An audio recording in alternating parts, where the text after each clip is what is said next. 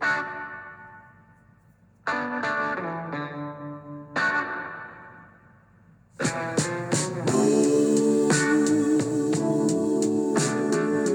morning and welcome to the Marcus Today pre market podcast. My name is Henry Jennings and it is Monday, the 19th of December. And as usual, with all the information contained in this podcast, it is general advice only. So please do your own research, contact your own financial advisor regarding any other thoughts, ideas, or insights in this podcast. All right, well, let's hit the numbers first up we have the Dow Jones falling 282 points, 0.85%, well off its lows though.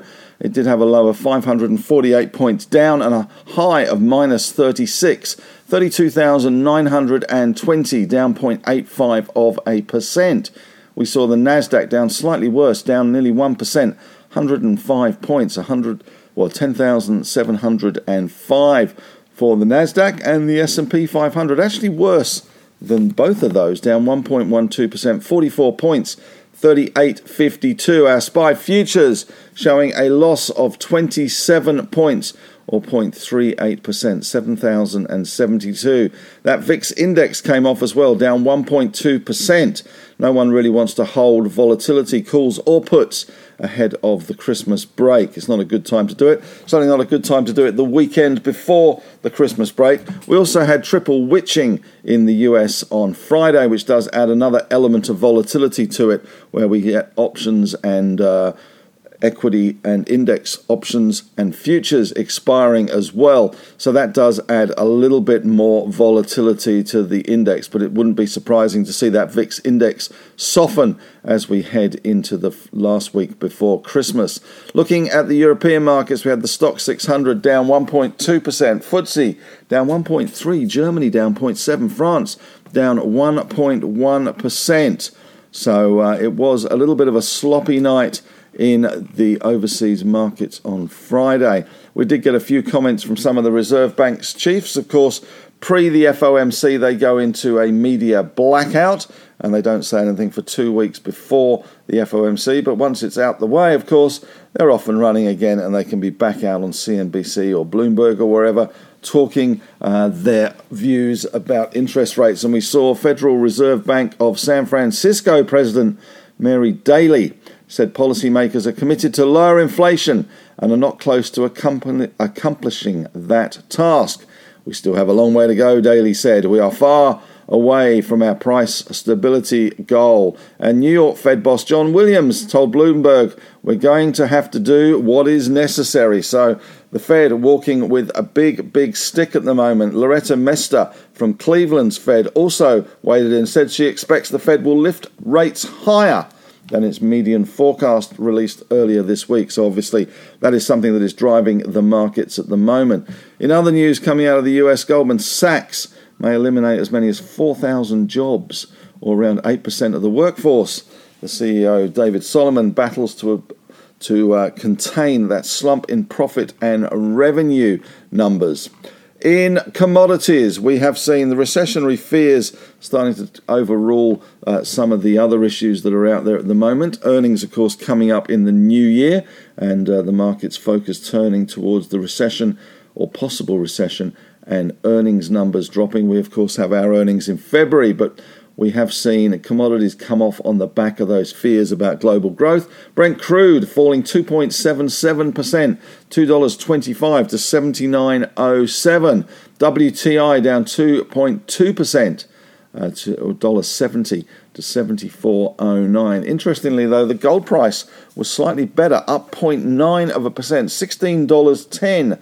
Why is that interesting? Well, the US dollar index actually rose slightly. We have seen when the US dollar index goes down, the gold price goes up, but the US dollar index was actually up slightly, 0.14% over the weekend.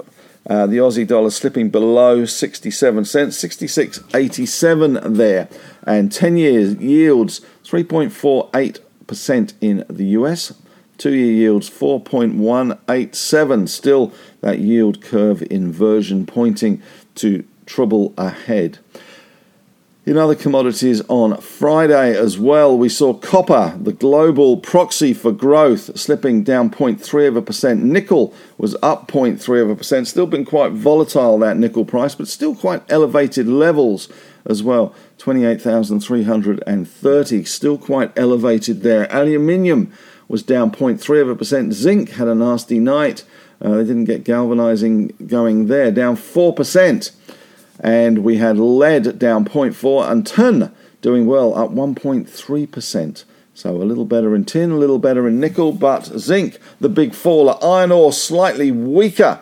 Uh, Dalian iron ore on Friday was down 3.6%, and we have seen BHP in ADR terms down 0.8% in the US, Rio down 1.5% there. In other resource stocks overseas, Freeport McMoRan up 0.6, Alcoa down 1.3, Teck up 0.4, Anglo down 0.5, Glencore down 0.3, Vale still very much in the doghouse at the moment, down 2%, Albemarle up 1%, so maybe a little bit of uh, stability in the lithium market coming through there, especially for Albemarle. US stocks generally, though, as I say, were down, triple witching didn't help in terms of volatility. We did have Apple down 1.5%, Meta up 2.8%. So good news for Meta. Uh, we did have Google down 0.7, Microsoft down 1.7, Amazon down 0.7, Tesla. Uh, they had a promising day on Thursday, but not such a good day on Friday, down 4.7, as uh, certainly the market is very much turning against Elon Musk and his ability to use Tesla as his own personal ATM, selling shares to pay for his adventures in Twitterland.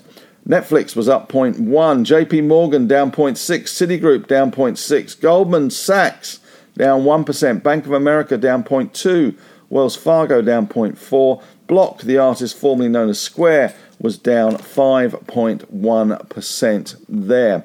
In news out this morning, local news, well, Andrew Forrest's Wyloo, which is his private company, is believed to be sitting on around 19.9% stake in Mincor Resources, MCR, the stock code there. Uh, they did a placement recently at 139. Certainly, Andrew Forrest and Gina Rinehart making some strategic moves at the moment in some of these commodity stocks, rare earths being the focus for Gina, but Andrew Forrest certainly looking at nickel as well at the moment. And in news this morning on the front page of the Fin Review, the coal industry it looks like it's going to be a bigger uh, than the iron ore industry, overtaking the nation's most valuable export. As the bans on Russian energy fuels deepen the supply crunch, coal stocks have been doing very, very well. Uh, there will be some federal trade data released today, which should reveal a sharp rise in earnings from coal. Historically high prices, obviously, are the big driver there. In company news this morning, APA Group has appointed CEO and MD Adam Watson. He is now the new CEO and the MD. He was previously with Transurban and BlueScope.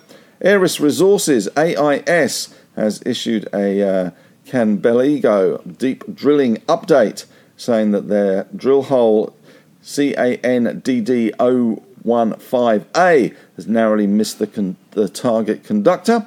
SiteMinder CFO Jonathan Kenny has been promoted to COO, effective the 9th of January. We've had some news out this morning from Perenti, PRN. It has been guiding to FY full year revenue of 2.7 to 2.9 billion, which was against the prior forecast of around 2.6 to 2.7. The consensus was about 2.64. And Sezzle has issued a November business update. Total income up 16.3% month on month to $13.3 million. It is targeting profitability in 2023. And Newcrest CEO Sandeep Biswas is retiring. CFO Sherry Du is appointed interim CFO. So there's some news there from that one. Not much else out this morning. It's going to be a relatively quiet start to the week. SPI Futures as I say, were down around 27 points. So it will be a relatively quiet start to the week. Question of the day today when you've been out and about shopping for Christmas, What have you been seeing in terms of uh, the demand? I was in JB Hi-Fi on Saturday, a week before Christmas. I think there was five people in the store. It was so quiet. I don't think I'd ever seen that. I was expecting big time busy as people shopped for their Christmas loved ones, but not to be. It seemed to be very, very quiet. Certainly not a good sign for JB Hi-Fi. Uh, a lot of sales on as well. But what are you seeing before Christmas? Are people changed their habits? Are people concerned about the mortgage cliff that's looming in 2023? What are you seeing out there in the real world? Love to hear your thoughts and comments on that one. And that's it from me today. Congratulations to Argentina. What a great game. What a great victory. Congratulations, Lionel Messi. You are one of the greats of all time. Fabulous to watch. And Mbappe, also just extraordinary. So, uh, a great advert for football. Well, that's it from me today. That's it for this anyway. May the trading gods be with you.